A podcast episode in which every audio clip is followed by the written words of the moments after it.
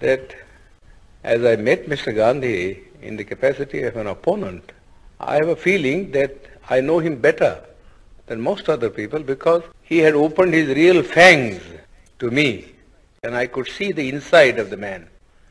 You see, while others who generally went there as devotees saw nothing of him except the external appearance which he had put up as a Mahatma. But I saw him in his uh, human capacity.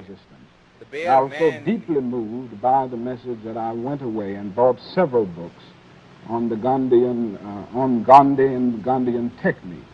And at that point, I became deeply influenced by Gandhi, never realizing that uh, I would live in a situation where it would be useful and meaningful. And actually used it in, actually would apply it. In. Yes. What you're listening to is just a tiny glimpse into an audio series called Contested Legacies. When I started this podcast, I set off to make sense of why the memories of some of the most influential people on the left were well, watered down, and in some cases littered with falsehoods.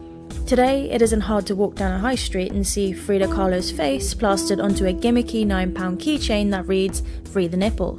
Or to watch tearful orchestral biopics about Gandhi's non-violence without really having to think about what non-violence is at all or to read 5,000 word magazine long reads likening Barack Obama, a politician who made $1.2 million from speeches at Wall Street firms, to Malcolm X, an unrelenting icon of black radicalism. So, in the next few weeks, you'll hear me unpick fact from fiction when it comes to the most deified figures in history and really interrogate their legacies. I want to find out not only where to draw the moral boundaries on Gandhi and Obama and many more, but also to ask what it means to draw a boundary at all. I don't want to just correct the record and tear down icons from pedestals, though that might be fun too.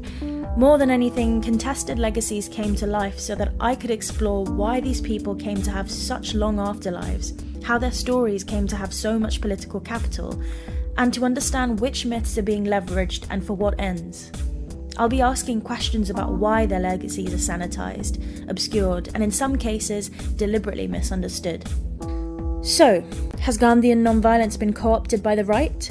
Does Chavez stand in for all possible socialisms everywhere? And what does this all mean for the future of progressive movements? Six icons, six episodes. I'm your host, Husna Rizvi. Come March, you'll find the first episode of Contested Legacies on SoundCloud, Podbean, or wherever you get your podcasts. See you then.